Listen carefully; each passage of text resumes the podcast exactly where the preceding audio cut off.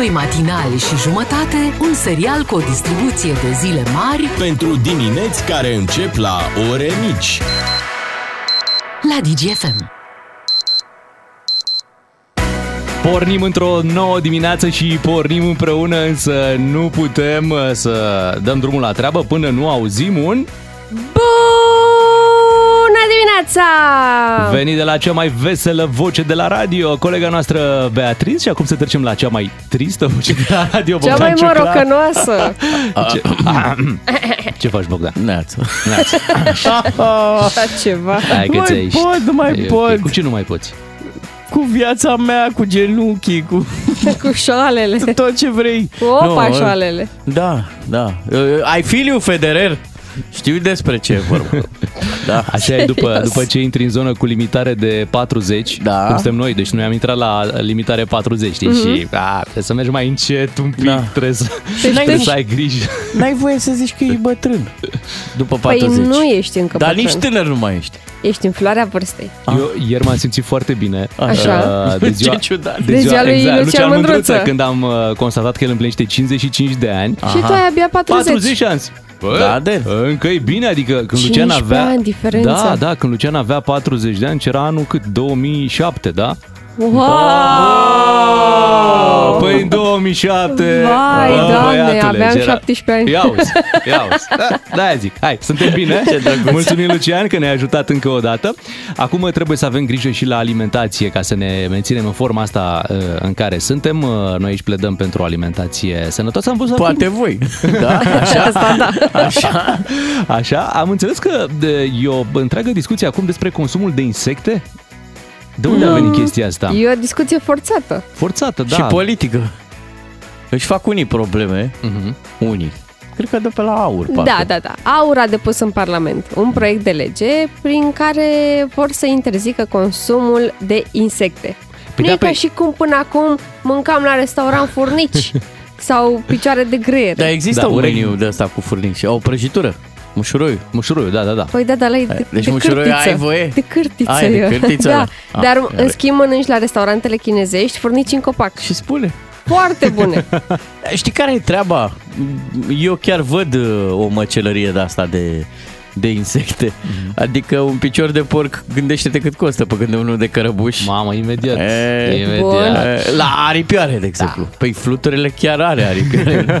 și să vezi ceafa de lăcustă. da? Uh. Așa un pic condimentată. Hai că v-am făcut poftă în această dimineață și ca să dezvoltăm meniu vă propun să stăm de vorbă cu un specialist.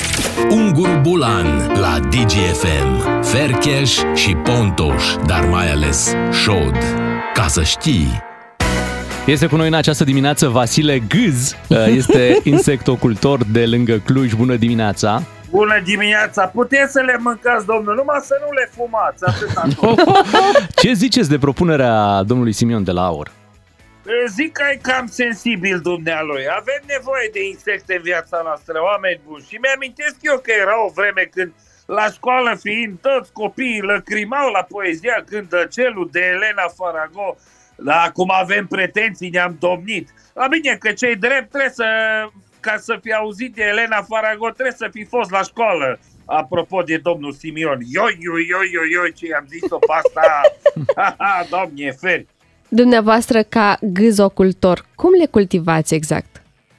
Foarte ușor, în special cu gândacii. Partea frumoasă la ei că nu trebuie să faci nimic. Îi lași numai să existe, nu trebuie stropiți, nu trebuie udați, îi lași în pace. De exemplu, gândacii de Colorado, noi cultivăm cartoful numai pentru ei. Cartofii când se fac, îi aruncăm. Noi luăm numai gândacii.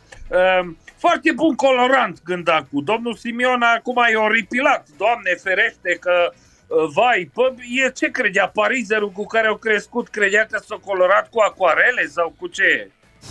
Și Ce alte întrebuințări uh, ați mai găsit dumneavoastră insectelor?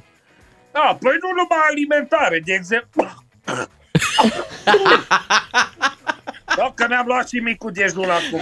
Eu, eu nu refuz o mâncare gratis. Așa, deci, ce voiam să zic? Că unii și mănâncă. Îi mănâncă cruz, de exemplu. Eu nu personal, dar eu l-am prins pe vecinul la nevastă mea.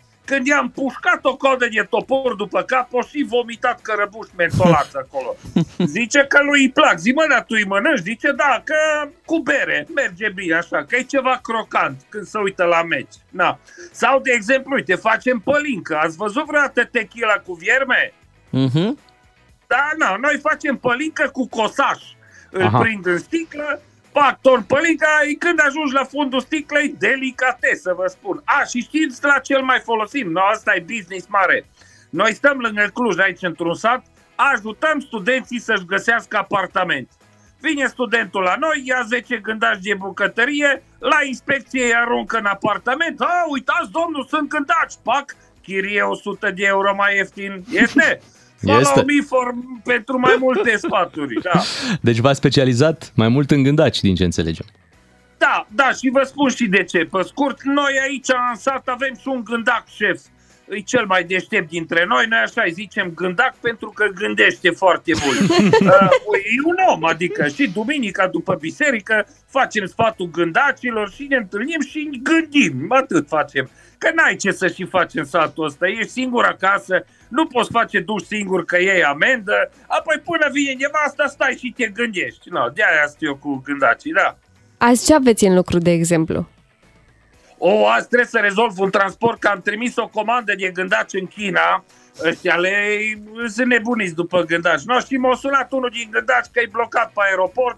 Aveau zbor cu Blue Air-ul, nu mai pleacă avioanele. No. Acum trebuie să mă duc la aeroport, o să-i trimit cu poșta, cu AliExpress-ul, văd eu. În fine, seru stoc, să mă sunați dacă vreți să vă rezolv la anul o chirie pentru Antol, ceva, rezolvăm ieftin, da. A, și sta să vă întreb că am uitat.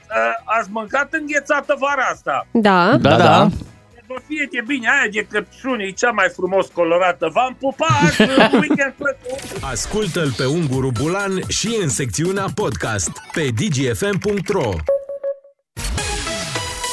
Bună dimineața, vă spun matinalii DGFM. Zilele astea de vară, cât au fost? Două, da? Ieri și, Da, și azi, azi. După care se întoarce toamna.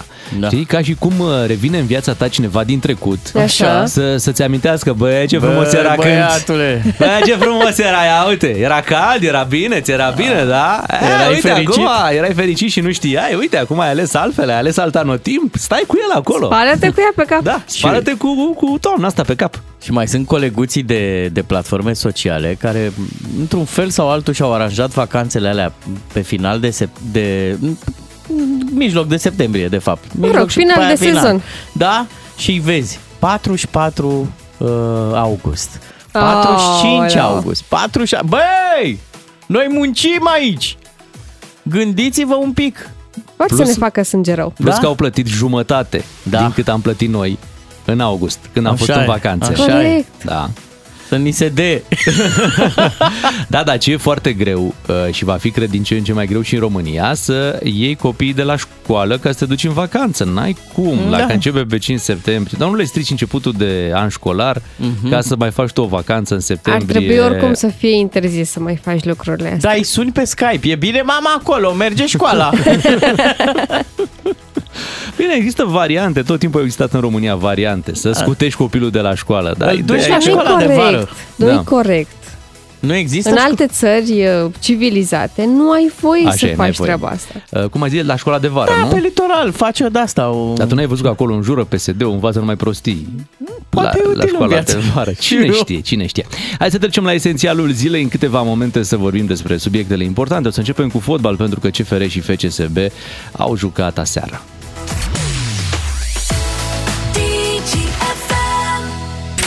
Esențialul zilei. Ne-am concentrat ca să cuprindem cât mai mult. Esențialul zilei de 16 septembrie aseară, meciuri în Conference League, CFR și FCSB au jucat. CFR chiar a reușit să ia și uh, bătaie acasă, 1-0. Bineînțeles, Dan Petrescu acuză arbitrajul. Păi să știi că are, Normal. a, nu, nu, are toate motivele, Da? sincer. A fost un arbitraj Ar fi foarte pentru prima bizar. dată. Mm, Nu știu ce să zic. Oricum, turcii, știi că la victorie se dau 3 puncte, n-ar trebui să le ia pe toate, pentru că au jucat în echipament dat de CFR Cluj.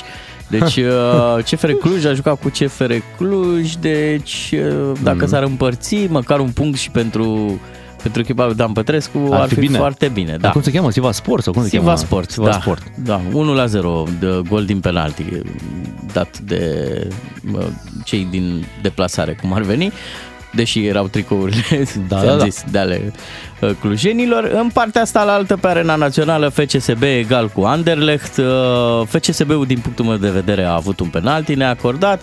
Foarte bizar uh, arbitrajul și în partea asta la altă. De ce? Pentru că în meciul jucat de, Steaua, de FCSB cu West Ham, Uh, a existat o ciocnire între portar și un jucător, pac penalti împotriva FCSB-ului. Aici portarul uh, efectiv îl lovește pe un jucător al FCSB-ului. Nu s-a mai acordat penalti și a rămas 0 la 0. Rușine Ursmaier, Da. uh, spunem în continuare aici în uh, România. Suntem prea mici, domnul Miu. Suntem uh, furați de arbitri, iată, în 2022 și ce este și mai ciudat este că această frumoasă competiție în care joacă echipele noastre, Conference League, Așa uh, este cealaltă, cealaltă. Da, și nu are VAR. N-are, n-are. Nu Așa are e. VAR. Da. Ciudat Sunt prea totuși. sărași pentru var?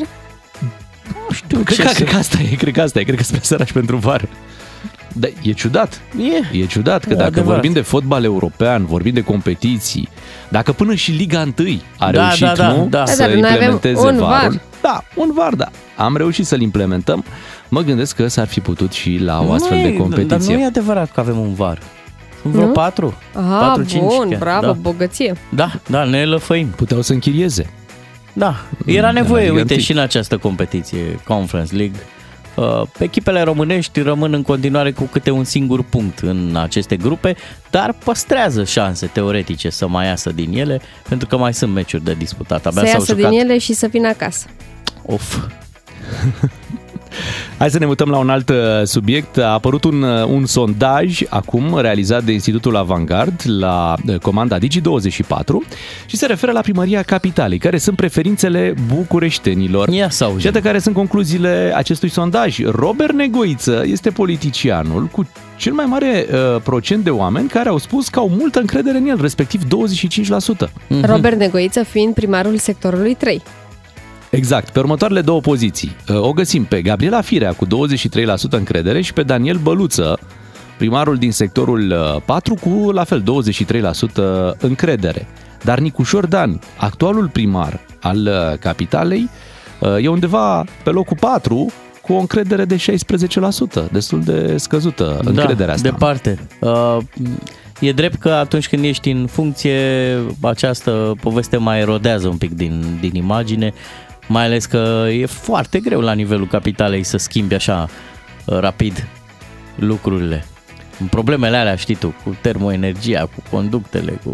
Problemele Și sunt mai ales foarte că mari. unele da. probleme țin de primăriile de sector, nu de primăria Asta capitalei. nu înseamnă că Nicușor Dan n-ar avea ceva restanțe, adică Asta da. oamenii chiar ar dori să vadă ceva schimbări. Poate și uh, din cauza acestui uh, sondaj, l-am tot văzut în ultimele zile, numai ieri a avut două, A trei ieșit, apariții da. dintr-o dată. Așa e. Îl auzeai și acolo, îl vedeai și dincolo. Zici, măi Nicușor, Da. ești ok, că nu te-am mai văzut de mult. Și ca în fazele lunii, mereu te uiți la el, ia mă, e în cu părul mai vâlvoi sau știi? da, e în pătrar, e lună plină. Lună nouă. Da, Uite mereu. ce a anunțat uh, că regulamentul de parcare din București s-ar putea schimba din nou. Așa. Da, consilierii sunt de acord cu un singur tarif. Acum sunt mai multe zone, da? Deci o zonă cu 10 lei, zona cu 5 lei Mhm. și o zonă cu 2,5 lei. Așa. Și poate, nu știu de ce, în alte țări se poate, dar la noi e complicat, vor să fie un tarif unic. Lasă, nu mai cu zone. Dă, dă un tarif unic și ăla e tarif.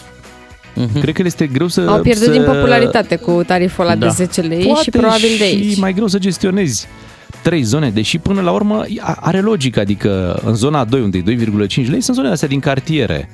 Da, cumva- și e normal să fie mai ieftin. Mai ieftin, da. De ce să plătești tot 2,5 lei și în centru? Poate profită de secvența asta ca să rotunjească în jos. Știi? Și Atunci, să, da, pentru să că mai vin alegerile. domolească un pic, siguranță, să nu mai o să- domolească un pic elanul. Bogdan, îți dai seama că nu o să fie 10 lei în cartier. O să fie peste tot 3 lei, Da. probabil. Și așa în cartier e, știți și voi cum e în cartier. Da, păi dacă e 3 lei, cumpăr 3 ori ăsta una. La banii ăștia. Da, să facă el 3 lei întâi, da. Hai Da. să vedem ce alte subiecte mai avem. Să retrage Roger Federer uh, din activitatea sportivă. Este ultimul turneu la care va participa săptămâna viitoare Laver la Londra. Cup, da. Laver Cup, da. Uh, El are uh, 20 de turnee de mare șlem câștigate, și a zis că ultimii ani au fost așa dificil din punct de vedere fizic, a ajuns el la 41 de ani, Mhm. probabil că milioanele sunt mai multe de 41. Îți dai seama. Dar la un moment dat, după ce ai tras, ai luat, ai câștigat, ai făcut, ai făcut istorie până la urmă, te mai Am- și retragi. Am văzut și la tine, Bea, că ai parcurs cartea lui uh, Agassi și acolo ți se spune pe direct, așa pe șleau, că atunci când joci tenis de ăsta de mare performanță, pachetul e mult mai, mai bizar pe partea de probleme medicale. Te doare spatele, uh, ai tot felul de junghiuri, de... Dar toți Ți se tenismenii întind se, coastele. se erodează îngrozitor Grav, și da. chiar înainte de a se retrage, pentru ei este dureros și să nu joace și să joace. Diminețile sunt îngrozitoare pentru ei, pentru că abia se pot da jos din pat din cauza că încă nu sunt încălziți și îi dor tot, toate. Da, și vă zic, după 40 de ani, deci știu ce zice domnul Federer aici, um, încep durerile. Începe Alea. să te doară marele șlem. Exact, După 40 la de mare ani. șlem. La marele șlem te doare și nu mai poți. Normal. Și uh, trebuie să ne uităm uh, la Lever Cup, Da, că începe trebuie? săptămâna viitoare. Bine. Da, pentru că în echipă, în echipa Europei, Așa? vor juca Roger Federer, Rafael Nadal și Djokovic. Oh, Super Ce tare. întâlnire, Da, ce da, întâlnire da, tare, da, ce da. întâlnire. Frumos. Uh, poate ar trebui și un film. Trei doze. Frații doze. Atenție, că Djokovic nu l-aș băga la nicio doză, dar acum tu știi. Măi, Măi. joacă în aceeași echipă. Da, normal, normal. Bravo lor, excelent. Ar O trebui să și un fie film, superb. ar trebui și un film despre viața lui Roger Federer. Clar. Uh, clar merită. Uh, bravo lui pentru tot ce a reușit uh, să facă. Un uh, sportiv desăvârșit.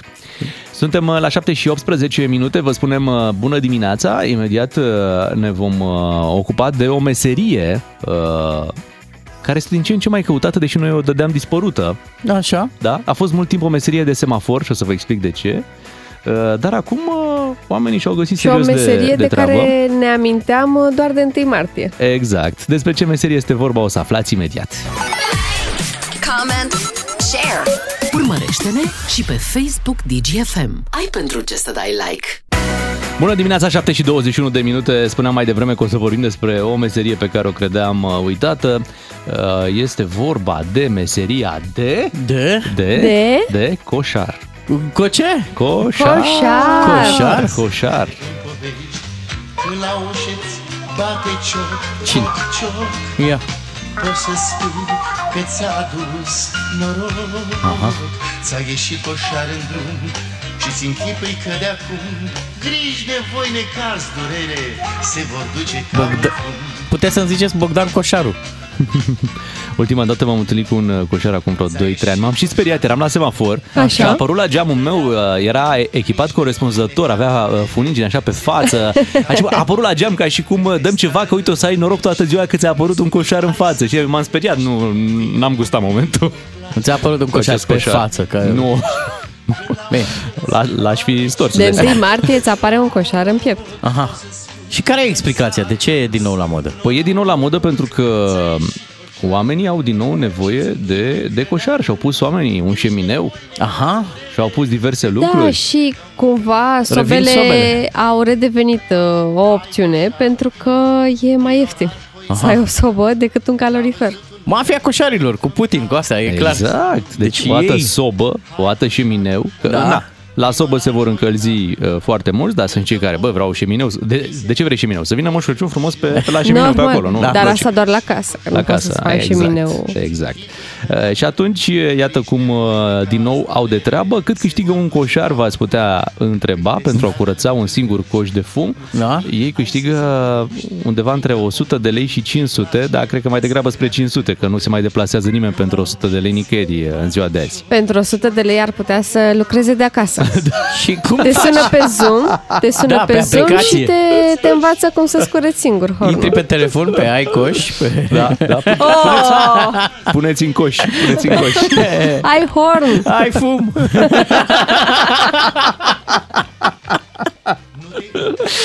Da, uh, nu știu acum dacă uh, ei chiar se murdăresc așa pe, pe față sau uh, face Chiar parte se din... murdăresc. Uh, Își Adică- dau ei ca Arnold, am Asta văzut am eu într-un văzut, film. așa mă fac gândeam. ei Comando. așa. comande acolo. Dar ce credeți Ca să că impresioneze, sunt? să pară că a fost foarte greu, să pară că... Așa ca e. să, uh, Dar știi cum e? nu e ca și cum pleacă la război și pă, se desenează pe față ca să se camufleze. Mă, e un război acolo.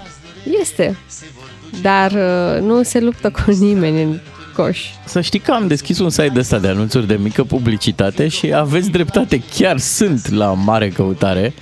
Uh, o să-i vedem și pe ăștia cu, pe, pe trotinete, calivratorii, nu? Cu... Da, coșari în toate direcțiile. Da. E o cerere mare de coșari, oameni care lucrau în corporații și au renunțat, s-au făcut coșari pentru că uh, era o meserie foarte bine plătită și foarte, foarte căutată. Da, coșar IT. Da, trebuie să pui un firewall acolo ca să nu se mai infunde. E, da. e complicată Dacă ai mai situația. multe camere, îți face o rețea de, da, de le, coșari. da. Ți le leagă prin la... router, prin router. Da. Frumos, ca să scoți fumul în două direcții și să ai o viteză de, de fum foarte, foarte bună. Așa Să-ți e. iei abonamentul de 1 giga. 7 și 25 de minute, salutări coșarilor care ne ascultă la această oră. Revenim după știrile de la 7 și jumătate. Fiecare dintre cei doi matinali și jumătate are un rol important în diminețile tale la DGFM. Ca să știi... Bună dimineața de la matinalii DGFM. Hai să vedem dacă avem o surpriză. Găsim o surpriză pentru ascultătorii noștri. Ce ziceți? Găsim, cum să nu? Așa de Da. nicăieri? Așa de nicăieri. Venită, o surpriză venită de nicăieri pentru, atenție, pentru iubitorii de tenis. Aha, Deci este pentru, doar pentru fanii tenisului. ok. Care au drum prin București sau sunt prin București zilele Da. astea. Știți că se desfășoară Țiriac Foundation Trophy în București. O văd, cum vine la fileu, hai. Exact. Uite, avem și noi niște invitații duble Așa? Și vrem să le oferim ascultătorilor noștri. Așa că primii trei care vor suna acum la Au. 031 400 2929 și își doresc să meargă la Țiriac Foundation Trophy, uh, vor primi aceste trei invitații duble Ia și uzi. îi felicităm încă de pe acum pe cei Suni? care vor, uh, vor suna. Acum au deja Da, am format. să servești și te servești, pac. Hai, mult succes! Primii trei care sună câștigă aceste invitații și tot, de, tot despre tenis o să vorbim și noi în doar câteva momente. Bună dimineața tuturor! Vă mulțumim că v-ați început și această dimineață aici, unde trebuie, la DGFM, cu Beatrice, cu Ciuclaru și cu Miu. Uh, Vedem că în tenis s-au tot întâmplat lucruri. Roger Federer și-a anunțat uh, retragerea. Tot despre o retragere temporară a vorbit și Simona Halep. Uh, Nu va mai participa la niciun turneu uh, anul acesta. Își ia o mică pauză după operația pe care a suferit-o la nas. Așa la, e. la băieți știți ce se întâmplă? E fix că, cum, e termenul ăla de la fotbal, e schimb de generație. Uh, ăștia deja, Nadal, Federer, Djokovic, sunt uh, Pe final de carieră. da, legende, știi? Și au apărut uh, băieți noi la US Open acum, nici nu-i cunosc, am auzit de ei, Mm. uh, care se mișcă mai bine. Păi Sunt normal mai că sunt mai tineri, tineri, da. dar Și stai poate un pic. s-au și Nu- antrenat Nu poți să altfel. faci comparație, nu poți să zici că se mișcă mai bine decât Nadal, de exemplu. Ba chiar și mai bine decât Nadal. Iar la Federer, ce am observat acum că a anunțat și că se retrage, mă, omul ăsta pe toată durata carierei lui, de câte ori apărea pe teren, aveam senzația că el e de la organizatori. Are o eleganță și uh, o ținută, o, o statură pe teren. Păi întotdeauna e cu ceas impecabil, tricoul ăla alb, nu se murdărește, nu Prin nu asta pune s-a mâna. remarcat și pe teren, să știi. Da, pe asta zic. Uite, întotdeauna pentru că, îți zice place, că e pentru că îți place atât de mult de, de Federer, profită de faptul că e elvețian și va face duș uh, cu În- cineva. Uite, uh, se spune și la, și la tenis că a pus uh, mingile în cui, cum se spune la... nu știu, Nu dar cred, racheta. racheta, a pus racheta în a cui. pus racheta în E cui, în nu? regulă, așa poți să poți să spui, pui, da. da? Bine. Hai să salutăm pe Dragoș Suciu, care este comentator de tenis. Bună dimineața, Dragoș! Bună dimineața! Așadar, Neața. as, asistăm la, o, la un schimb de generații? Putem vorbi de, de treaba asta în tenis odată cu retragerea lui Roger Federer? Să știi că la US Open a apărut mai pregnant decât oricând schimbul de generații, pentru că, într-adevăr, au apărut jucători tineri care se mișcă mai repede, care lovesc mingea mai puternic și care s-ar putea ca, în sfârșit, să ducă tenisul mai departe, pentru că am trăit 20-25 de ani în această epocă a celor trei mari. Roger Federer, Rafael Nadal și Novak Djokovic. Roger Federer, așa cum era de anticipat, e primul care, așa cum spuneai, agață racheta în cui la 41 de ani și un moment totuși trist pentru lumea sportului în general, pentru că Federer a fost un simbol, rămâne un simbol al eleganței, al fair play-ului pe terenul de tenis. Um, a schimbat el cumva tenisul, adică ne uităm puțin la uh, anii buni pe care i-a avut în turnee și cele 20 de mari uh, turnee pe care le-a, le-a câștigat. Uh, putem spune că e unul dintre cei mai buni al acestor ultimi, să spunem, cât 20 și ceva de ani? 20 și ceva de ani, într-adevăr, între 2004 și 2007, perioada cea mai bună a lui Roger Federer, da, cred că putem spune că acea variantă a lui Roger Federer a fost cea mai bună variantă a unui jucător de tenis în toate timpurile. A schimbat foarte mult sportul, a popularizat tenisul, e probabil cel mai talentat, cel mai grațios jucător ce a evoluat vreodată și a dus tenisul către o altă eră după acea perioadă cu Pete Sampras și Andrew Agassi. Știu când s-a retras Sampras în 2002 la US Open, la al 14-lea Grand Slam câștigat, s-a spus că foarte multă vreme nimeni nu va depăși acest record. Au venit trei jucători și au depășit acest record. Roger Federer 20 de Grand Slam-uri, Novak Djokovic 21, Rafael Nadal 22, dar primul deschizătorul de drumuri a fost Roger Federer. Din păcate e și primul dintre cei trei care se retrage, însă tenisul este altfel. Astăzi, la 20 de ani după retragerea lui Sampras, am avut parte de acești trei mari campioni care au dus tenisul pe noi culmi. În ultimii 20 de ani au existat practic doar trei jucători. Um, crezi că în următoarea perioadă, în următorii ani, vor mai exista niște jucători care se vor uh, detașa cumva de, de restul lumii? Adică vor mai fi, nu știu, poate Alcaraz, că am văzut că uh, se remarcă acum. Vor fi 3, 4, 5 oameni care vor câștiga pe bandă rulantă toate Grand Slam-urile? Ce se întâmplă e căutăm acum, într-adevăr căutăm noi modele, căutăm noi repere, pentru că turneele de Grand Slam deveniseră o afacere în 3 sau în 4, dacă îl includem aici pe Andy Murray, în ultimii 20 de ani.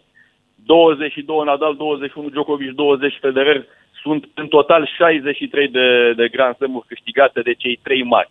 Gândindu-ne că avem 4 turnee de Grand Slam într-un sezon și dacă împărțim 63 la 4, realizăm că ceea ce au făcut ei este de-a dreptul, de dreptul colosal. Și e această tendință firească să căutăm noi jucători la care să ne uităm în turneele de Grand Slam. Da, Alcaraz a câștigat la US Open, acum arată tenisul său, la câtă energie propune, e foarte posibil să-l vedem câștigând multe titluri de Grand Slam în viitor, dar acum știi cum e, este până la urmă un, un pariu cu viitorul, pentru că nu știm cât de motivați, nu știm cât de sănătoși vor rămâne acești, acești tineri jucători. Însă, e posibil ca multă vreme recordurile celor trei mari să nu fie depășite. Dar, așa cum spuneam și în cazul Sampras, am fost, am fost contraziși și am fost contraziși repede, iar recordurile sunt făcute pentru a fi uh, doborâte. Îl vedem pe David Popovic, vedem ce face la 18 ani, îl vedem pe Carlos Alcaraz ce face la 19 ani, dar e greu să fie foarte lungă această, această bătaie în viitor, iar în momentul de față cred că ar trebui în primul rând să admirăm, să respectăm și să apreciem ceea ce au făcut uh, cei trei mari. Rămânem fără Roger însă în continuare. Rafael Nadal e numărul 3 mondial, Novak Djokovic a jucat două turnee de Grand Slam în acest sezon și pe unul dintre ele le-a și câștigat. E, e greu de spus dacă spunem la revedere acestei uh, generații, dacă spunem adio acestei generații, sau dacă vom mai avea parte de rezultate mari din partea lui uh, Nadal și a lui Djokovic, pe care nu i-aș scoate din schemă la niciun turneu de Grand Slam în continuare în 2023. Apropo de admirație și de respect, Dragos Suciu, uh, îți propun să trecem un pic și la Simona Halep, la Simoneta, cum îi zicem noi aici în, la DGFM. Simonica. Simonica, în 2022, uh, Simona noastră a apărut uh, vulnerabilă și uite că a venit și anunțul că în acest an nu va mai juca niciun turneu, dar avem și o promisiune că la anul va reveni pe teren. Ce să înțelegem din mesajul ei? Simona a spus că încheie sezonul cumva prematur pentru că erau șanse mari pentru ea să se califice la turneul uh, campionelor.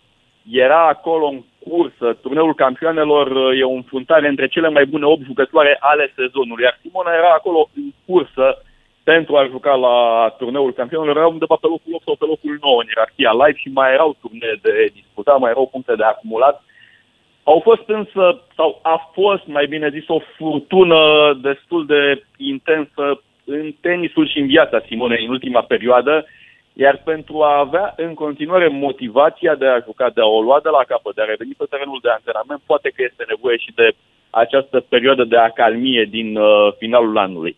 Deja la nivelul uh, Simonei, obiectivele principale, obiectivele mărete sunt turneele de Grand Slam. Contează mai puțin ceea ce se întâmplă în restul sezonului, pentru că vedem și acum, în momentul retragerii lui Federer, numărăm acești campioni după titlurile de Grand Slam acumulate. Iar pentru Simona, care are deja două astfel de turnee în uh, carieră, cred că e important să se focuseze pe ele în 2023, poate și în 2024. Important este să găsească în continuare motivația și dorința de a se întoarce la antrenament pentru a putea performa apoi în turneele mari. Cum ți-a părut că s-a schimbat uh, jocul ei de când colaborează cu Patrick Muratoglu?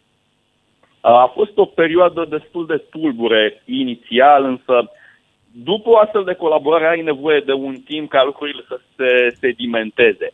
A câștigat un turneu uh, foarte important Simona, turneul uh, de la Toronto, a jucat foarte bine la Wimbledon, acolo unde a făcut uh, semifinală. Din păcate nu și-au acordat uh, puncte în acest an la Wimbledon, știm situația geopolitică, faptul că rușii și bielorușii au avut interzis acolo și WTA deci să nu acorde puncte, pentru că Simona ar fi fost mai sus decât este în prezent în ierarhia WTA. Da, Muratov a influențat și cred că a influențat în, uh, în bine jocul Simonei.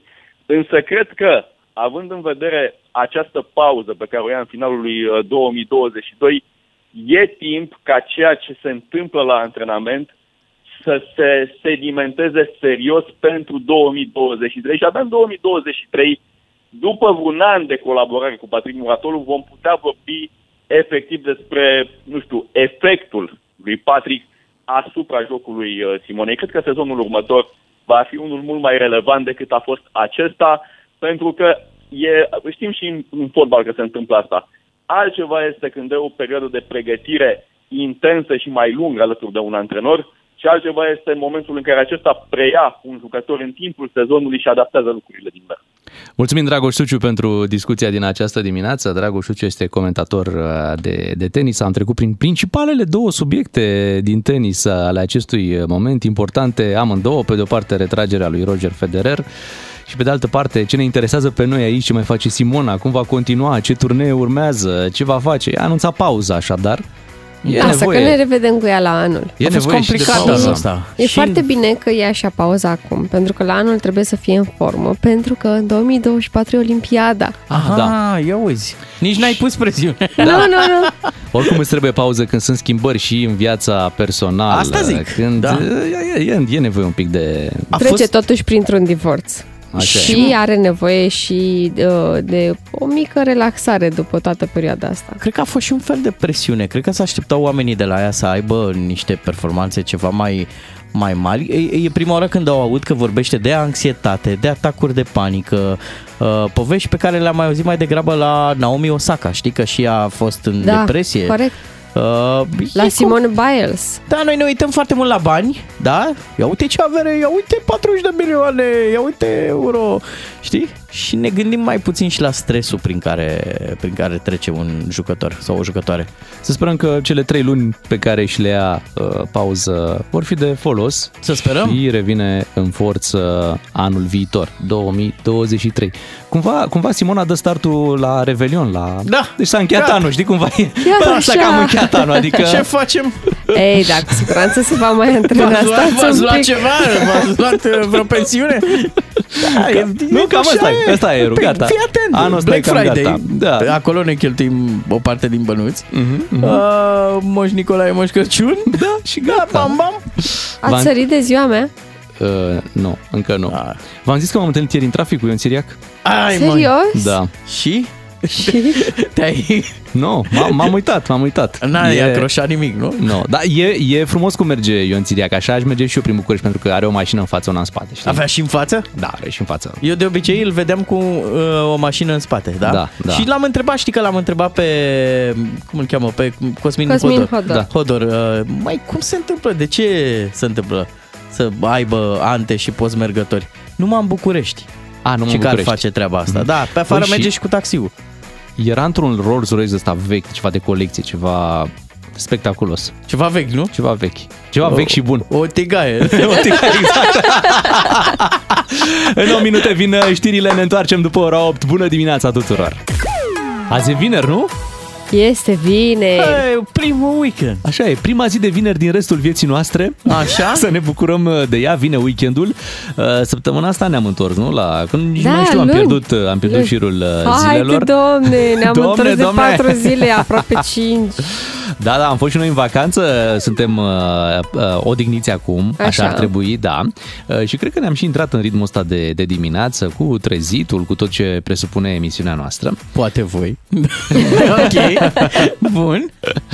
Uh, ne-ai zis, Bea, că a apărut cu o piesă nouă, nu? Da, Delia și Taxi Da. Așa. au colaborat din nou. Știu că probabil nu știți de fosta lor colaborare, dar Nu. să căutați pe YouTube că o De să o când e? găsiți.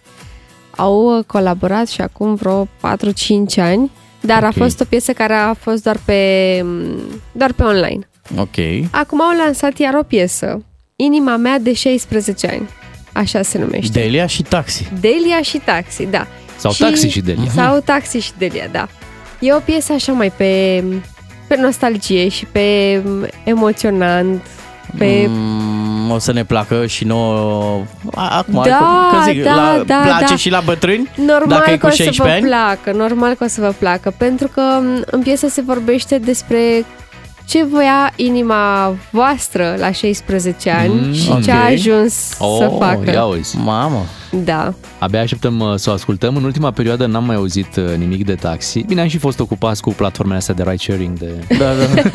e momentul să ne amintim și de trupa Taxi. Hai să ascultăm uh, piesa, se numește Inima mea de 16 ani. Da. Taxi și Delia acum la DGFM. Inima mea de 16 ani Crede că oamenii spun exact Ce simt, ce gândesc. Spun da când e da Spun nu când e nu. Și-a crezut că așa ești și tu. Inima ta de 16 ani. Crede că oamenii nu rup flori Nu rup aripi, nu rup oameni. Știu că visul e fragil Și au grijă de el. Și-a crezut că și eu sunt la fel. Inima mea de 16 ani. Ar fi trebuit să îmbătrânească Odată cu mine. Dar inima mea de 16 ani. Crede orice Îi spune oricine. Și de asta A crezut și pe tine.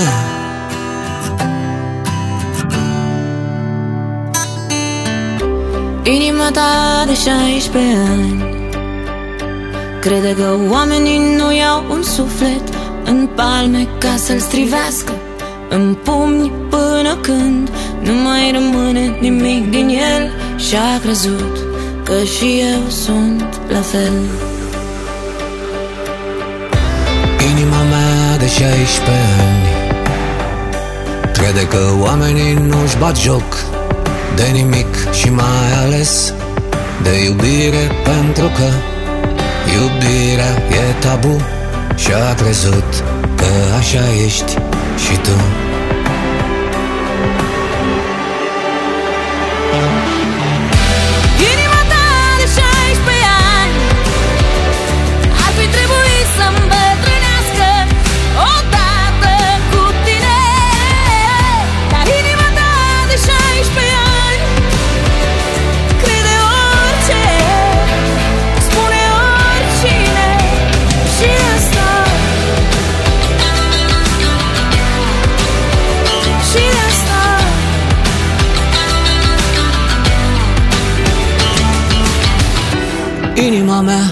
înțelege?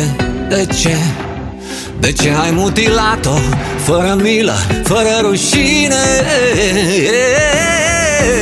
Inima ta crede acum Că toți oamenii sunt ca mine. Inima mea de 16 ani. Ar fi trebuit să îmbătrânească.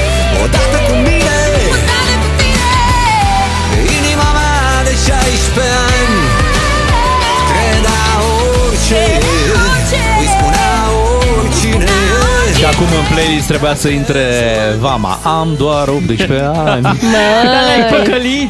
De ce? Deci nu e vorba de inima noastră de la 16 ani, de când aveam noi 16 ani. Ci e vorba de inima noastră care e ca la 16 ani.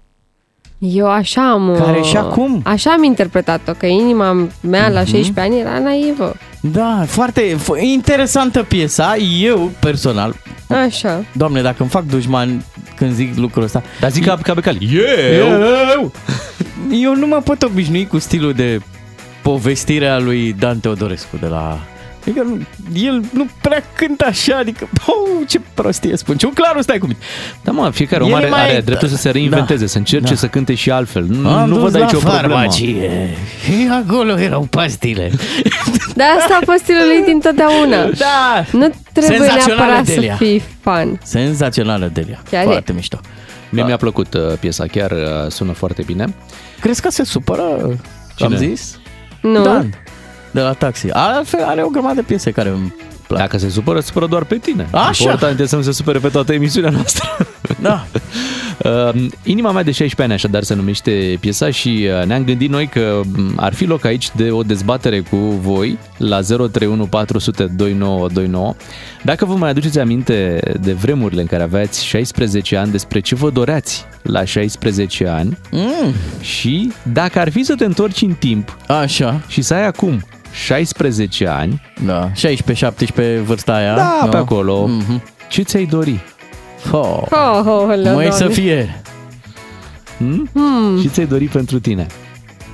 Beat, Începe uite, tu. să încep eu. Da. Aveam 16 ani, cred că în 1998. Așa. Ia, Da, da, îți doreai aveam- să câștige România meciurile de la Mondial. Aveam 16 ani, e clar că eram uh, în liceu.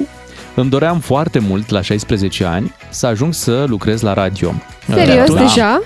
Știam deja, că Ok. vreau, știam deja că vreau treaba asta, doar că nu, nu identificasem la 16 ani uh, drumul, cum ajung, cum voi face să, să lucrez la, la radio. Era o dorință pe care o aveam de, de ceva ani deja și la 16 ani mi s-a deschis uh, o ușă, uh, chiar la liceu, pentru că fix în, când aveam eu 16 ani, la liceul la care eram eu, uh, Colegiul Național Mihai Viteazu de aici din București, au hotărât să facă un, um, un post de radio Ce drăguț. al Bravo. uh, liceului, știi? Foarte tare. Și căutau voluntari care să vină și să lucreze acolo, Aha. practic în pauze, să meargă și să pună muzică. Dar, atenție, și să vorbească, uh-huh. ca la radio. Doar că nu puteai să faci treaba asta uh, în timp ce aveai ore, deci în intervalul în care aveai ore, trebuia să vii în celălalt interval. Deci dacă aveai ore după amiaza, trebuia să vii dimineața La radio. Ah, deci la radio. practic stăteai toată ziua la școală. Stăteam toată ziua la școală, îmi plăcea foarte mult școala în perioada aia, veneam dimineața la 7, dacă vă vine să credeți, aveam Și ore făceai după de amiaza. astea. Doamne. Aveai uh, analogii Deci de tu, astea. Hai să- făci, tu făceai matinalul Matinal? încă de atunci. Exact, de, cu exact. Ghiozdanul în spate. Da. Hai să vedem ce mai are uh, moșul pentru voi în ghiozdanul de piese. Ia și uite. gândiți-vă la următoarea treabă, că puneai doar 10 minute muzică, Atât Așa. era Atât pauza. era pauza și Ok. pe urmă stăteai 50 de minute așteptând următoarea pauză, timp în care îți pregăteai piesele, ce vei Aveai și zice. intervenții? Aveai și intervenții, da. Ce ziceai? Ce Îi le salutai uh, pe colegii tăi, le spuneai Pentru ce toți cei piese care au urmează. astăzi lucrare de control, capul sus, frații Capul mei. sus, la mulți ani pentru sărbătoriții zilei. Pam, pam, pam, pam, pam, pam, astăzi este ziua doamnei directoare. A, zi de teze!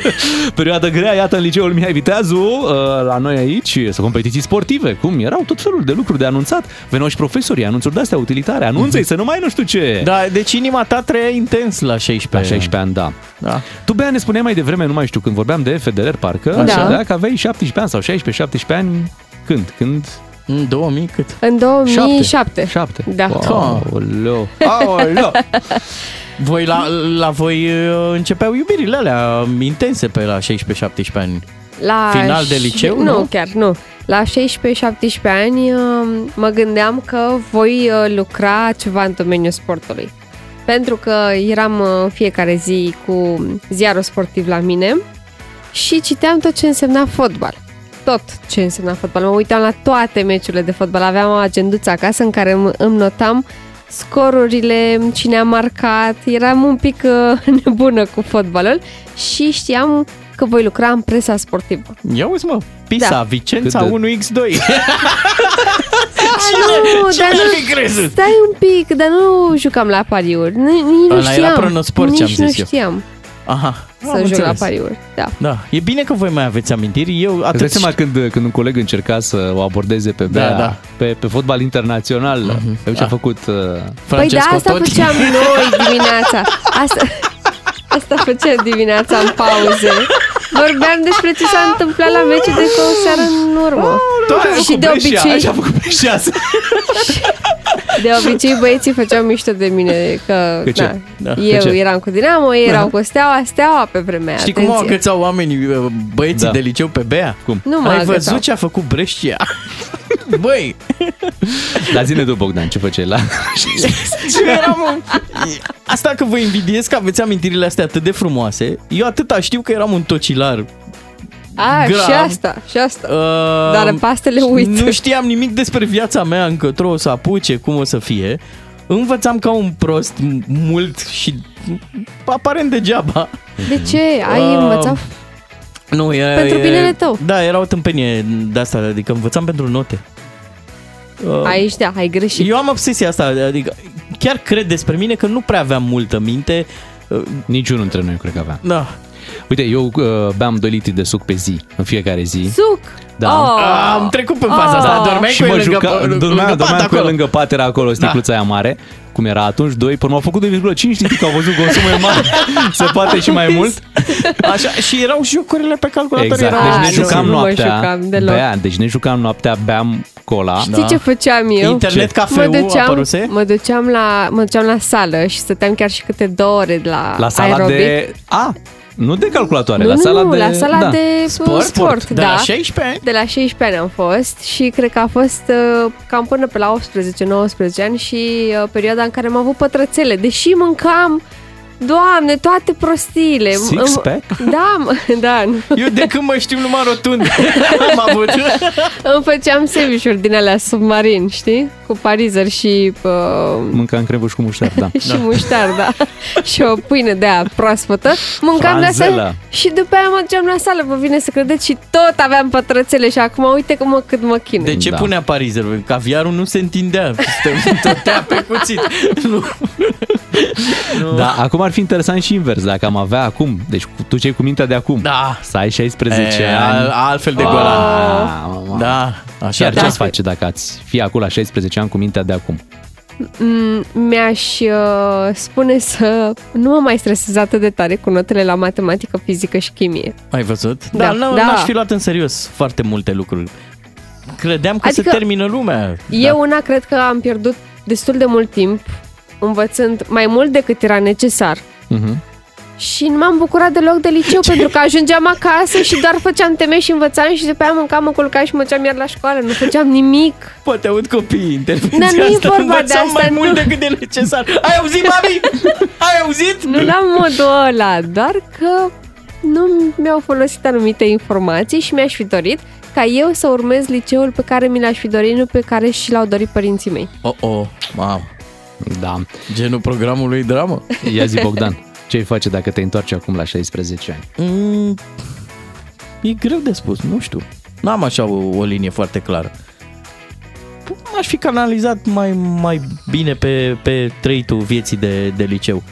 Și aș fi fost mai curajos. Uite, de exemplu, eu, eu n-am plecat, am stat la o facultate fără bani, cum ar veni, fără Da. taxă și nu m-am dus la aia cu taxă uh, și dintr-o lipsă de curaj.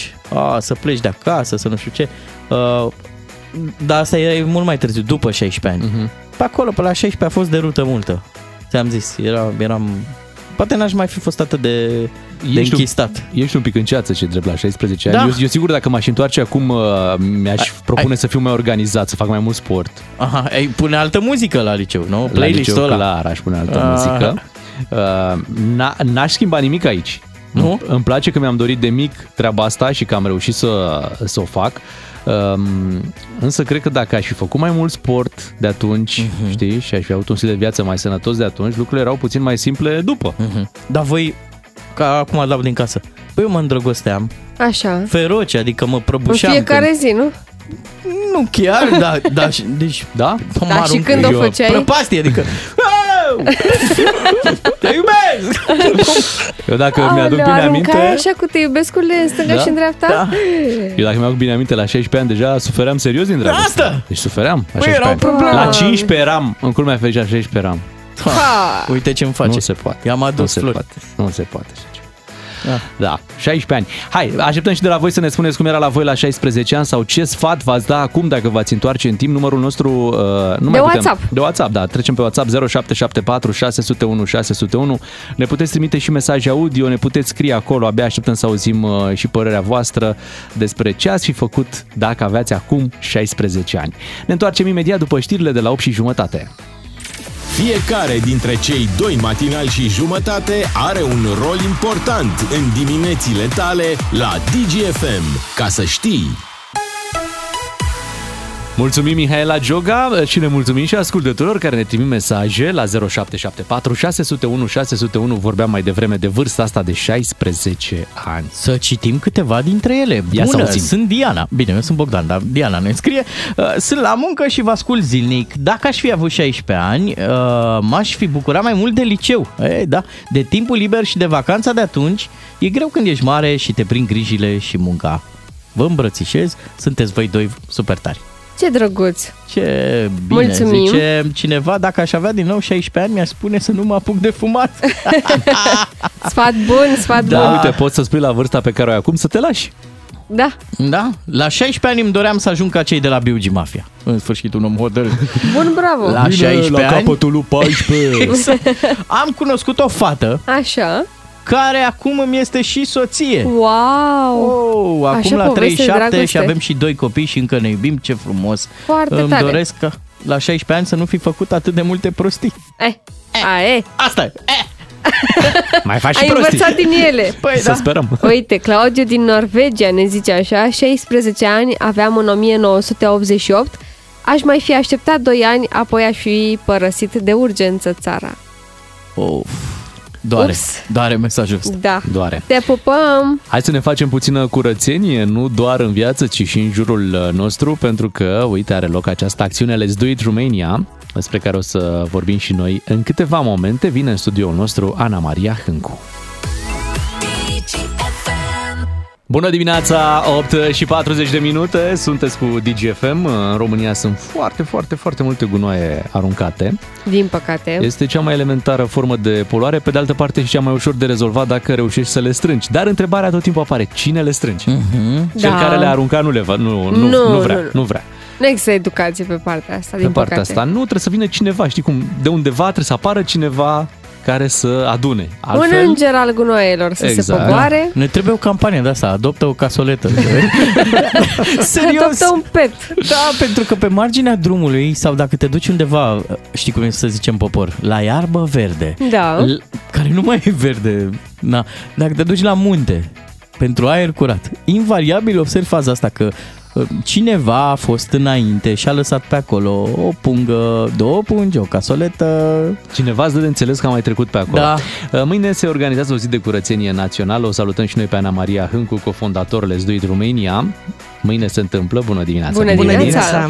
Și nu se întâmplă doar în România, se întâmplă în multe țări. 190 de țări care fac mâine curățenie, doar că la noi mul- e, multă, e mult mai multă activitate, având și mai multe gunoaie. Da, se întâmplă în 190 de țări. Este o mișcare globală pentru cei care spun că doar în România se întâmplă. Nu, se întâmplă în multe țări din lume și se întâmplă și pentru că toți vor să tragă un semnal de alarmă, că problema deșeurilor este extrem de acută și că ne dorim să trăim într-o lume cu cât mai puține deșeuri. Mă rog, misiunea e zero deșeuri, dar suntem Greu. departe. Exact. Um, Este ziua de curățenie națională, așa cum îi spunem. Este o zi în care îi invităm pe voluntari, pe cei care vor să redea curățenia naturii să se alăture, să strângem deșeurile din natură, din afara orașelor. Pe site-ul nostru let'sdoitromania.ro pot să vadă punctele de registrare la care să vină mâine dimineață în cele 35 de județe în care se întâmplă, pentru că din păcate nu se întâmplă chiar în toate. Și tot acolo pot să ia legătura și cu coordonatorii județeni în cazul în care au niște informații despre exact locurile în care pot merge direct să curețe. În povestea asta cu curățenia, uh, nu vreau să învrăjbesc pe nimeni, dar geografic, unde există o efervescență ceva mai ridicată? Adică unde Nu e sunt mai oameni- murdar. Și, da, și unde uh, există și apetitul ăsta pentru a face curat și voluntariat? Mai Contează și când facem acțiunea. De exemplu, după un, un trei luni la mare, și la mare sunt probleme și pe plajă, e murdar, de exemplu. Evident că în zonele turistice, cum ați menționat și voi, acolo oamenii dacă merg des, constant, sunt deșeuri de, de strâns. Anul acesta avem și un parteneriat cu Asociația Montană Carpați care uh, merge pe trasee de munte, pentru că din păcate și acolo sunt deșeuri. Uh, nu e o zonă anume care este mai murdară, dar sunt zonele în care se duc cel mai des turiști. Cred că acelea sunt cele care se confruntă constant cu deșeuri. În Da, care o putem să zonă mergem cu- și de trei ori pe an, că e Da, o zonă murdar. cu cultura asta de a, a și strânge în urma oamenilor pe care ai menționat-o. Colegii din Sibiu spun mereu că la ei e curat și că nu prea au de unde să strângă. Ok. Chiar și la Tulcea ne-au zis că e destul de curat, la Cluj um, nu sunt atât de multe probleme cu deșeurile acolo. Bun, când cineva decide să arunce ceva, e clar că e o problemă de educație, da. Dar, bun, trecem peste partea asta. Deșeurile alea trebuie să dispară de acolo. A cui ar fi responsabilitatea? Pentru că cel care a aruncat, clar, el zice că nu, nu, din moment ce a aruncat. Cine ar trebui să vină și să strângă de acolo? În primul rând, pe mine mereu mă fascinează. Dacă vii cu o sacoșă cu multe produse, cum să nu te întorci cu ea goală? Că deșeurile, teoretic, vin din niște recipiente pe care tu le-ai folosit cumva.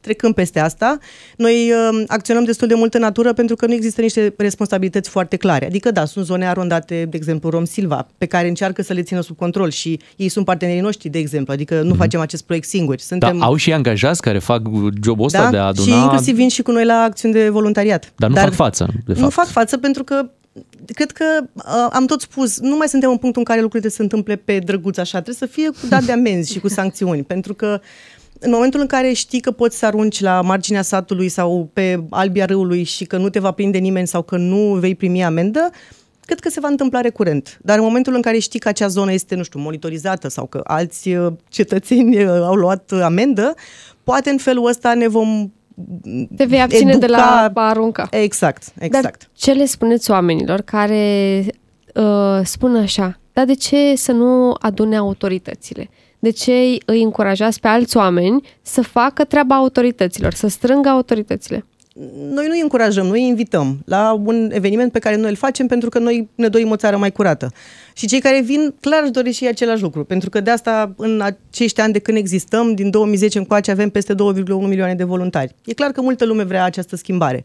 Autoritățile fac și ele și nu spun să iau apărarea nimănui, dar de exemplu și anul acesta, în primăvară, a fost o acțiune pe care a inițiat-o Ministerul Mediului. Se întâmplă, se întâmplă și pe plaje, cum spuneam, dar nu cred că Adică de multe ori nici pentru noi nu e o soluție să strângem la nesfârșit. E vorba și de o poveste un pic mai largă. Ce spuneam, sancțiuni să fie un pic mai dur. Știu că sună rău, dar cred că asta e soluția. O conștientizare mai degrabă. Da. Povestește-ne un pic ce o să se întâmple mâine, concret. Cam care sunt parametrii pentru care sunteți voi pregătiți? Unde mergeți? Cam câți voluntari vor fi pe teren uh, și la ce um, mare tonaj de, de deșeuri vă așteptați să strângeți din experiențele anterioare? Bine, asta dacă puteți spune zonele cu exactitate unde mergeți, pentru că știu că ne-ai povestit la un moment dat că atunci când anunțați zonele sunt da. niște primari, niște, mă Tot rog, e bine, autorități tot e locale care trimit oamenii să facă curat chiar înainte de acțiunea de curățenie. Atunci da. le anunțăm pe toate. S-a mai întâmplat așa. Uh, Da, în fiecare județ se întâmplă în mare parte în afara orașelor, așa cum spuneam, pentru că în oraș există servicii de salubritate și atunci cineva teoretic strânge și noi plătim pentru asta. Uh, Micile excepții le fac uh, cei mici care merg cu grădinița sau școala în parcuri sau unde mai e mai accesibil pentru ei. Uh, Fiecare județ se organizează punctual. Știu exact zonele în care sunt deșeuri. Mereu în păduri, în sate și așa mai departe. Comunele. Am tot vorbit zilele astea cu uh, foarte mulți primari din țară care spun că vor să iasă la curățenie, chiar dacă, de exemplu, în comunitate nu avem un coordonator județean. Pentru că pentru noi e important să aibă cineva o imagine de ansamblu. Și ne-au sunat foarte mulți care au spus, văd că se întâmplă let's do it, îmi pare rău că nu e județul nostru coordonator, ieșim noi. Și ne bucură. Asta legat de ce spuneam mai devreme. Există proactivitate în sensul ăsta și probabil unii așteaptă un context mai mare căruia să se alăture, nu neapărat să inițieze ei, dar e bine și așa. Dimineața, de regulă, începem la ora 9, oamenii pot merge la punctul de înregistrare ca să-și ia de acolo saci și mănuși și după Ok. okay. caz să ajungă și uh, cu autobuzele speciale la locul de curățenie. Dacă iau legătura cu coordonatorii județeni, uh, județeni pot, se pot duce direct la locurile pe care le menționează fără să mai treacă pe acolo dacă au ei saci și mănuși la ei. Acțiunea durează cât dorește fiecare și în funcție de cât este de murdar acolo. Poți să stai o oră, poți să stai trei, depinde și cât de mult uh, chef ai. Ca număr de voluntari estimați, noi vedem undeva la 120.000, asta era la primele estimări. Uh, Cum spuneam, dacă vremea va fi nepotrivită, pentru că în anumite județe am văzut că prognoza nu e chiar fericită, probabil unii vor face săptămâna viitoare sau deja vedeam pe grupul de colegi, în unele județe se întâmplă și astăzi. Așteptați acțiunea. peturile la vărsare, că le vin râurile cu, cu ele. Da. O să mai avem Vă proiecte ajută și, și pe zona vremea. Asta. Exact. Și uh, o estimare finală o vom avea în cursul săptămânii viitoare sau peste două dacă în multe județe o să ne, ne mutăm cu acțiunea și tot atunci vom ști. În principiu sunt cam 3-4 saci per voluntar uh, la o acțiune de acest gen și dacă sunt copii, cam un sac pe Zim, voluntar. te rog, e mai curată România sau mai murdară de momentul când uh, a debutat? Ziceai că faceți treaba asta din 2010? Din 2010, da. Um, Eu am tot observat mergând la acțiuni și chiar și când am fost cu voi în primăvară uh, aici lângă București, uh, am observat un fenomen care ia destul de multă amploare, a- crearea unor mici gropi ilegale, adică oamenii știu că pot arunca în afara satului, orașului și că nimeni nu-i prinde, uh, sau că genovează casa și pot arunca acolo tot felul de materiale și acolo nu putem să intervenim cu voluntari. Putem interveni doar cu sprijinul autorităților sau cu mașini speciale și așa mai departe. Deci, clar, nu mai este voluntariat. Din acest motiv, pot să spun că nu putem interveni în multe zone. Adică sunt zone în care problema poate să persiste dacă nu ne ajută autoritățile. Însă, în acest sens, noi avem un instrument care se numește ap- uh, platforma 4B, cu aplicația Threshout. Oricine are această aplicație pe telefon, poate să marcheze acele zone, iar noi ținem legătura cu autoritățile care în 30 de zile ne dau un răspuns despre ce se întâmplă acolo și cum pot rezolva problema și dacă nu primim acest răspuns în 30 de zile, cumva insistăm până încercăm să să rezolvăm această situație tocmai pentru a nu mai ajunge unde spuneam. Oamenii să arunce constant acolo în fiecare zi fără să, să simtă presiune, într-un fel. Pentru că e un eveniment deja cu multă tradiție. Uh, Simți că sunt din ce în ce mai mulți și care vor să se implice și vor să ajute la o Românie mai curată? Um, Pentru mine este fascinant uh, faptul că avem în, fi, în 35 de județe oameni care se ocupă de organizare și care sunt voluntari, cum suntem și noi, o mare parte dintre noi. Uh, și mi se pare extraordinar că și-au din timpul lor și știm cu toții cum arată viețile noastre din ce în ce mai agitate. Și în primul rând lor vreau să le mulțumesc pentru că sunt colegi cu noi de la început din 2010 uh, și în ceea ce privește apetența pentru voluntariat, sunt voluntari care vin la această zi de curățenie națională, sunt voluntari din companii care vin la acțiuni corporate separat cu noi pentru că vor să facă un fel de team building după această perioadă de stat mult acasă și work from home și așa mai departe. Și eu mai spun ceva, uh, poți nici măcar să nu vii la curățenie dacă tu ai un comportament civilizat și cel puțin îl mai înveți și pe unul, doi prieteni sau atrage atenția altora să nu-și lase deșeurile în natură. Cred că am tot spus asta, ar fi ideal să nu se mai întâmple Let's România câtă vreme nu ar mai fi acest comportament irresponsabil din partea multor oameni. Până una alta se întâmplă mult succes cu evenimentul de mâine Let's Do It Romania, ziua de curățenie națională. Mulțumim Ana Maria Hâncu pentru detaliile din acest an. Vă ținem pumnii să adunați cât mai mulți saci și la final să arate totul mult mai bine. Ai știri, podcasturi și concursuri pe dgfm.ro ca să știi. Bună dimineața, vă spun matinalii DGFM. De fapt, cred că e momentul să dăm un bună dimineața adevărat. Hai, Bea, Da, să la te bine, auzim. De la, dăm. de la Ia. bun. Bună dimineața! Și s-a făcut 10. Uite, pentru că timpul trece foarte repede, nu știm cum am ajuns la ora 9.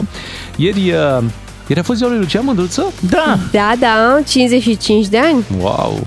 N-a adus și el un grere, ceva aici, un, Să ne servească cu ceva. un picior de cărăbuș, ceva. Hai să-l sunăm pe Lucian Mândruță, să vorbim despre ce se mai întâmplă în războiul de la graniță uh, și să vedem ce face el, cum se simte în uh, prima dimineață de 55 de ani.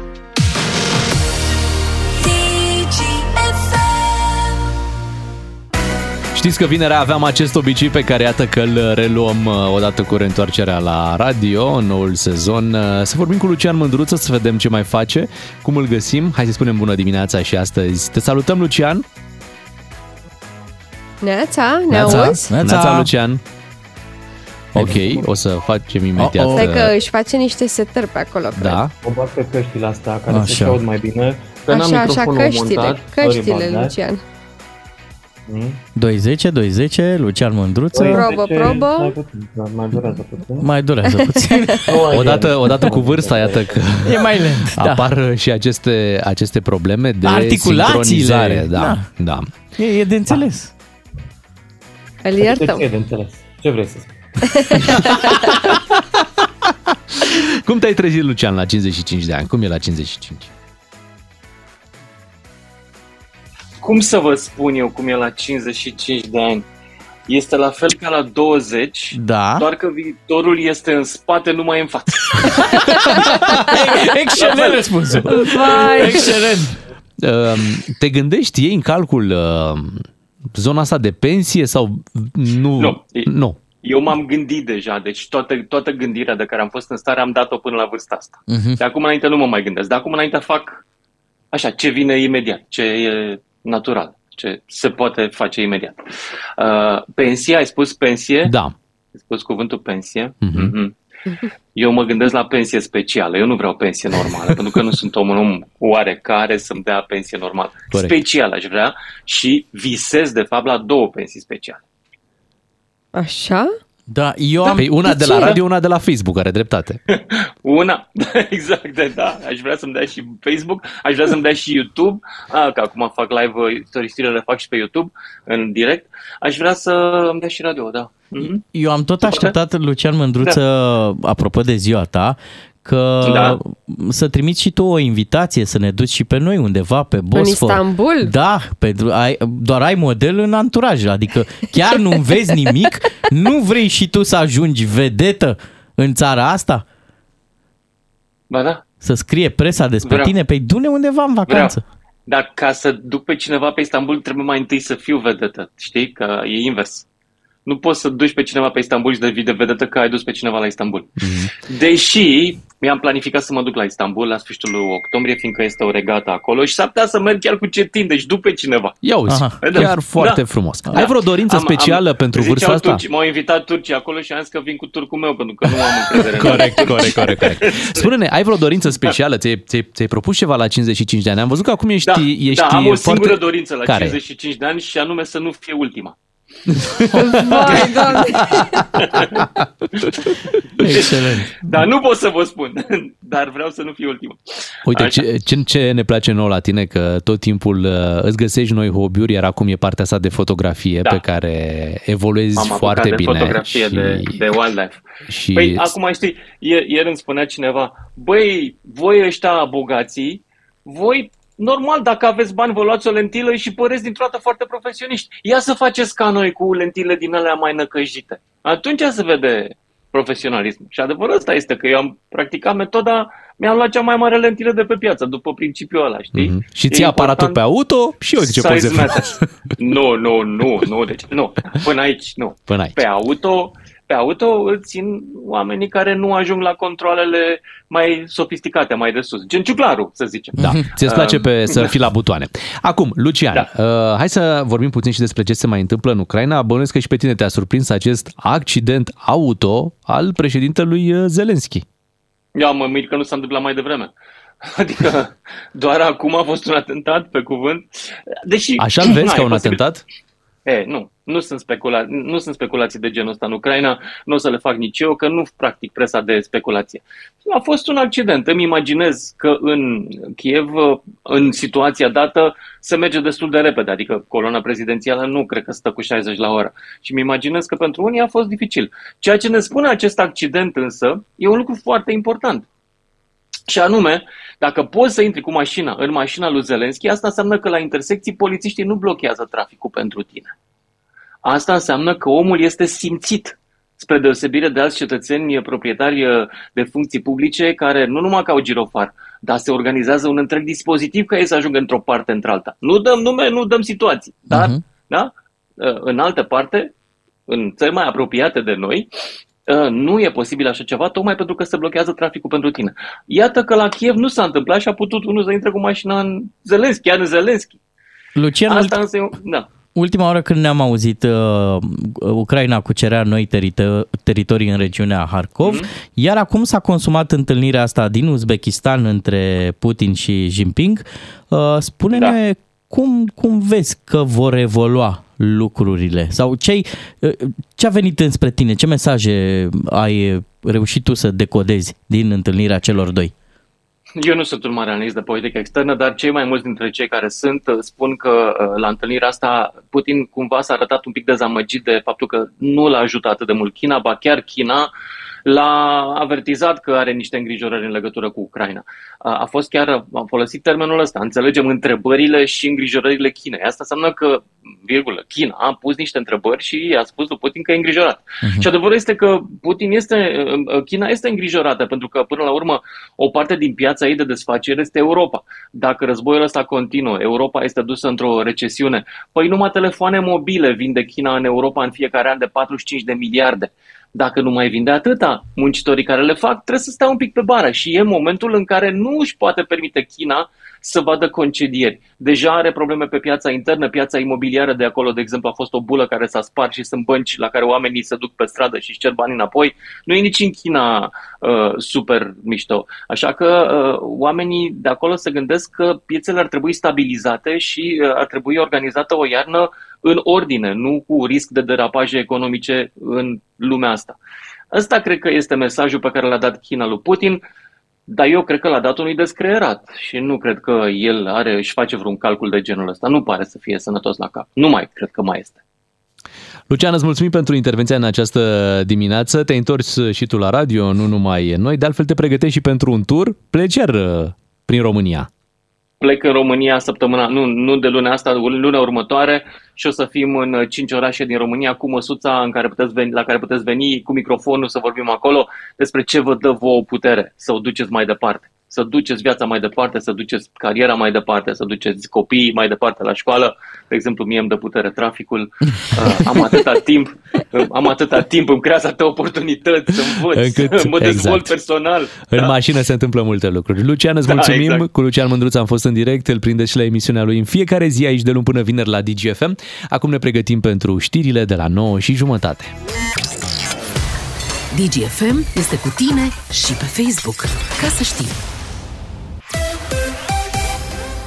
O alegere foarte bună și în această dimineață, trebuie să recunoaștem. Uh, ne-ați ales pe noi și vă mulțumim încă o dată. Cât am lipsit de la radio, cât am fost și noi în concediu, au mai apărut uh, tot felul de piese și cred că e momentul să facem o reactualizare. De încă pe Instagram. ai rămas Ce în urmă, ai rămas tot felul de piese. Auzi, ai rămas în urmă cu like-urile sau ce s-a întâmplat? Recuperează băiatul meu. Așa. Acolo să de vezi like-uri piese. și din urmă. Apropo de asta, când uh, vi se întâmplă când începe cineva să vă urmărească pe Instagram Da. Așa. și cumva descoperă, se uită să vadă postările mai vechi și te umple de like-uri de la Oh, prima postare din 2010 Doamne, de pe da, Instagram da, da. până... Și îți până vibrează în continuare, Da. în continuu telefonul. Îți ia la like toate, toate Și pozele. te trezești cu 50 de, de notificări de... Luați așa la like postările.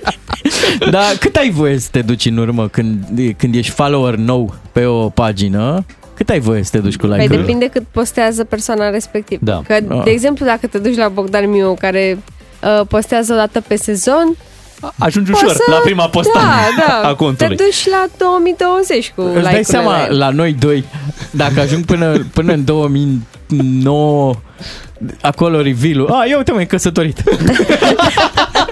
100 de like-uri. Date degeaba. De pomană. Pe urmă trebuie să le iei înapoi. Da. Uh, Hai să vedem ce, ce piese muzicale, ca să fim Așa, mai exact, măi, Bogdan. Bogdan. Ce piese Of, muzicale of, au of. mai apărut cât timp noi am fost plecați în concediu. Imediat facem o recapitulare și uh, facem și noi actualizarea la noul sistem de operare care să includă și aceste piese lansate. Bună piesa lui Shawn Mendes, There's Nothing Holding Me Back, dar o știam înainte să plecăm în vacanță, nimic nou aici. Este momentul să ne ocupăm de noutăți, prospături, dacă le Da. putem spune așa, piese fresh, new entry. Um, În playlisturile noastre. da, în playlisturi. Hai să vedem ce piese s-au mai lansat. Bea este o mare devoratoare de muzică, muzică nouă. Oricând vine o piesă nouă, ea vrea una și mai nouă. Păi da, pentru că nu pot să aștept. Ok, am ascultat-o pe asta, nouă, next. Nu pot să mă ții o săptămână pe o piesă. Așteptarea a luat sfârșit. Da. Gata. Da. Cu ce ai Așteptarea a venit? luat sfârșit pentru că Elton John a scos o piesă cu Britney Spears. Mai tot încearcă Elton John. Anul trecut a și reușit cu Dua Lipa. Da. Pa, mă, piesa aia lor, Superbă piesa. piesa aia lor a, a, a ținut un an. Un an. Și acum dacă o asculti și nu te-ai plictisit Așa uh, de ea. Foarte bună piesa Oare la aia. fel va fi și cea cu Britney Nu Spears? știu ce să zic. um, Piesa pe care au lansat-o acum este mai mult pentru a o ajuta pe Britney. Asta a spus Elton John, că vrea să o scoată pe Britney din uh, Anonimat. gaura Da. neagră în care s-a aruncat Vă singură. faceți mâna la mine și plecați cu toții la București. Dar nu așa, Eu te ajut. nu așa, pur și simplu, ea trebuie să-și dea un refresh carierei. Bă, Mhm. deci pare că Elton John uh, e într-o efervescență, acum e în, uh, în punctul culminant al carierei lui E și... Cel o mai ajut- tânăr dintre noi. Britney, ce ți-a adus moșul? Deși n-a venit Serios. Crăciunul, uite, nu, da, i-a să fiu adus cu piesă. Hanora Groșu. Hai să, hai să ascultăm uh, o piesă asta, să nu vorbim așa despre ea fără să uh, o și ascultăm, să-i dăm play și să ne facem rapid o părere.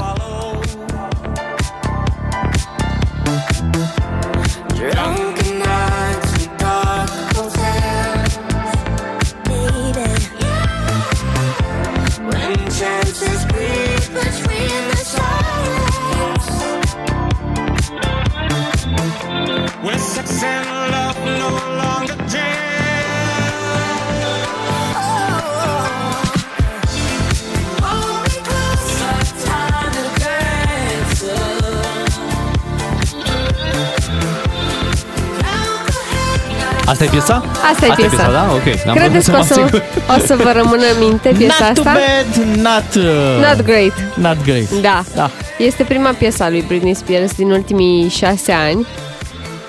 Și să vedem dacă va mai scoate și o a doua piesă, pentru că ea apare că are probleme în continuu, nu se satură de ele. Bă, recent, copiii ei, băieții ei, au, uh, au rugat-o să nu se mai pozeze goală, semi-goală și să se uh, posteze pe rețelele sociale. Și uh, ea a zis că face ce vrea cu corpul ei. Și că copiii ei doar vor bani de la ea. Ceea ce e foarte trist. Să știi că pe afară a prins un pic. Uite, mă uit la... Da, da, e, e în topuri pe Shazam. Da. Deci Hold Me Closer se, se numește. Da. Acum, după o revenire care era așteptată de șase ani, trebuia să fie o piesă, hai că așa mă gândesc eu. Care rupe Care să și rupă, nu da. prea e. Pentru că nu e în stilul Britney. Da. E ceva mai pe Da, actual. Și e într-o căutare așa, Da, nu, prea, da. nu, nu prea mai știe care e stilul ei neapărat. Oricum am notat Zapează. aici, am notat aici, s-ar putea să fie genul de piesă pe care dacă o asculti a doua, a treia, a patra oară să, Să înceapă înceapă să-ți placă. de atunci, știi? Ok. Hai să nu, să nu o punem nicăieri momentan, o ținem aici, o păstrăm și hai să mergem la următoarea și Justin Timberlake vine cu noutăți. No- Noutăți din toate punctele de vedere pentru că este pentru prima dată când îl puteți asculta pe Justin Timberlake cântând muzică latino. Poftim? Da, Justin uh, Timberlinio. ia auziți aici. Cântă cu Romeo Santos, tipul de la Aventura. Fernando Timberlake. So take it. We've been here before, it's strong enough to save us. Justinianos Timberlakos. Miguel Timberlinio. Tăceți un pic. Asta ne place să știi. Știu. Aolo, aventura chiar. Can't avoid it. Can't escape my love 'cause it's A întors trei scaune în studio. Da. Poate le iau ăștia de la accent pe Justin Timberlake. Jochero. Pe acolo e.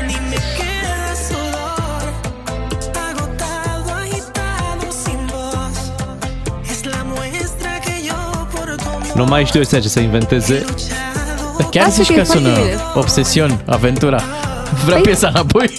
Tipul Romeo Santos e din trupa Aventura. Păi se vede. Se aude. Dar și sunetul ăla e un... Da, e un tuning acolo, e un tu- autotune, ceva. Nu că sunteți foarte pricepuți. Sunetul ăla. E acolo.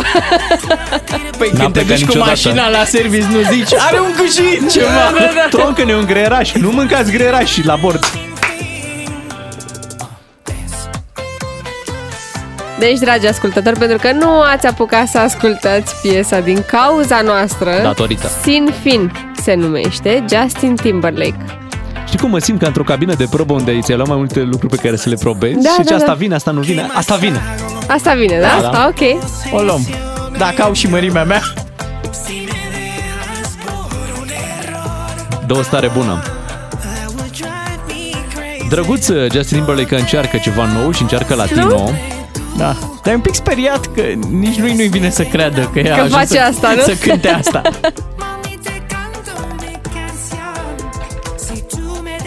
Dacă place la Mamasita, Place, place. Nu-mi vine să mă despart de piesa asta. Hai că mai dăm o dată la final dacă e să vă placă atât de mult. Hai să mergem la următoarea. Dan Bălan revine și el în forță. Da, cu o piesă în limba română, prima după 14 ani. Hai să-l ascultăm.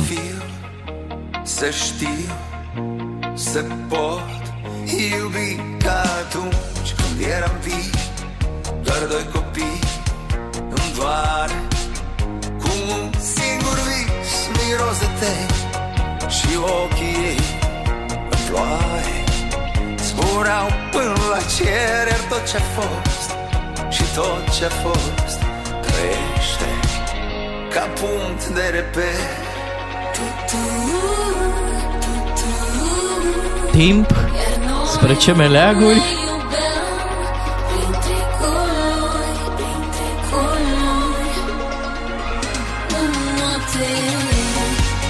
Licenii 2022? Hai de bre, că e foarte bună piesa. E bună! Motoul piesei de pe YouTube este Give Peace a Chance. Asta în contextul războiului, că tot nu s-a mai știut nimic de Dan Bălan de când a început războiul. Nu sună rău. Nu, nu. Chiar nu. Uh, Cei care au pornit acum uh, radioul trebuie să știe că ascultăm piese noi pentru, pentru mulți dintre ascultori poate în prima audiție. Degustăm. Degustăm, da. Suntem acești somelieri de muzică.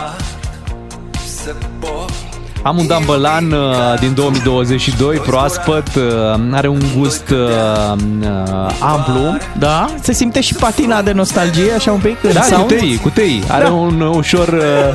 Uh, știți că era dragostea din... Exact. Din tei. Tei. Te adânc, trezesc fior Trezesc fior Și noapte Din nou te ating Frumos.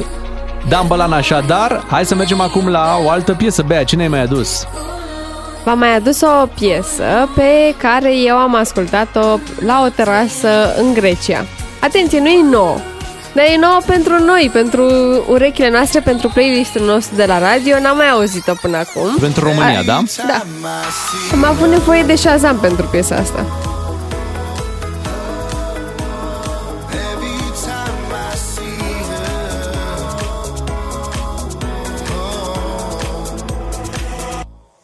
When I'm lost Need side She leads Înseamnă că era atât de prost Ațichiu de ai remarcat piesa asta.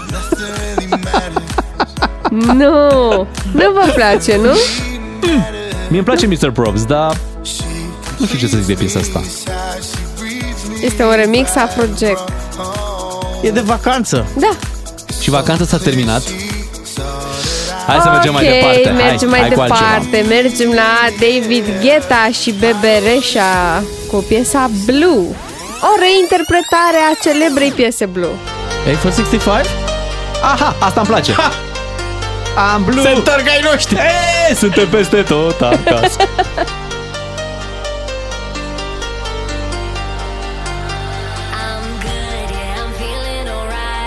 Da. O știm, Da. am mai și Ea auzit-o e. în varianta asta. E ok. Merge. Asta Mai e. lasă un pic.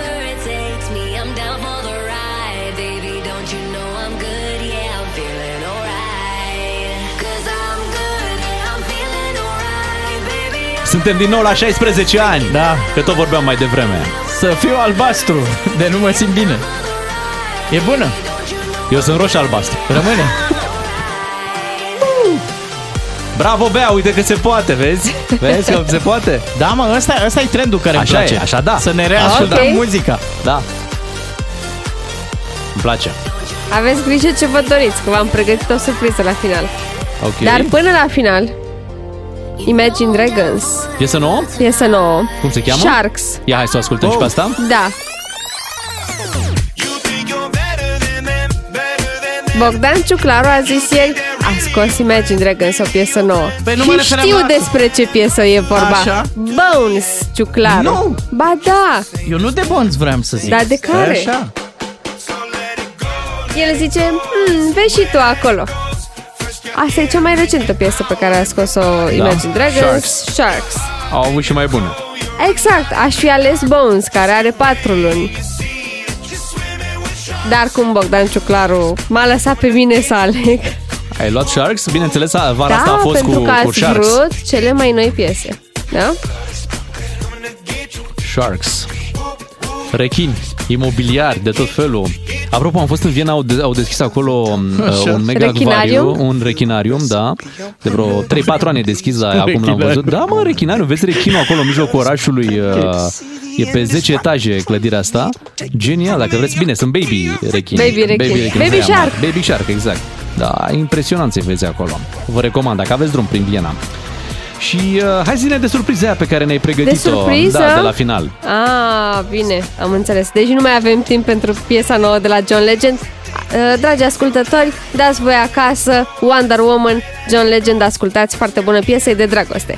Așa, Ah, hai să bine că am mergem trecut peste. Da, așa. Mergem la De dragoste surpriza le-am de de nou. final, pentru Așa, că așa, ați așa, vrut așa. să vă reascultați muzica Da. din tinerețe, adolescență. Hai să reascultăm. Păi o piesă nu ai zis. Ia. Da? Ai găsit tot ceva mai bun Ai simt, simt că nu sunt nebun Azi te aștept cu un buchet de trandafiri eu. Aștept aceeași bancă plină de amintiri Asta nu era accent cu buchetul de trandafiri? Era, dar că nu mai e. Rare și Olivia Adams. Deci o reinterpretare Da, da, da. totală.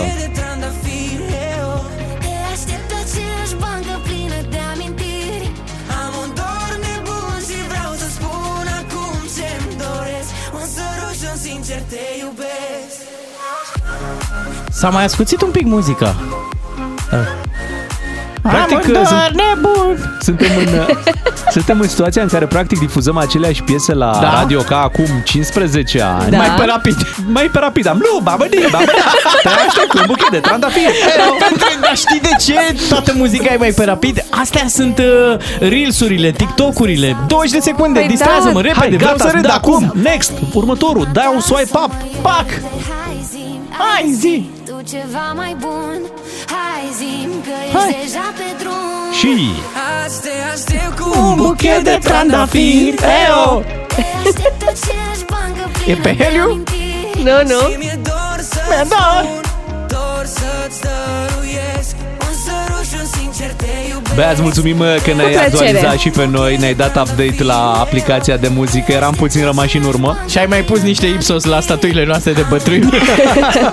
Păi și avem timp să încheiem cu piesa lui Justin Timberlake? Uh, Luni, da. A, bine. Luni facem Luni o să așa. avem timp și pentru asta. Acum Ok. uh, ne bucurăm că am ascultat și ceva muzică nouă, că am știm ce va urma în toamna asta și uh, poate ar fi interesant să mai facem uh, exercițiul ăsta și cu altă ocazie. Facem. Sună, sună foarte bine. Mulțumim, Bea, pentru tot ce ne-a adus Mulțumim. în dimineața asta. A fost o dimineață foarte frumoasă. Vă mulțumim că ați început-o cu DGFM și, bineînțeles, vă dorim să aveți un weekend foarte frumos. Pentru voi e acest uh, buchet de trandafiri. Așa este și ne reîntoarcem uh, luni dimineață, nu pierdeți emisiunea de luni. Până atunci, hai să ne bucurăm cu toții de weekendul care va începe peste câteva ore.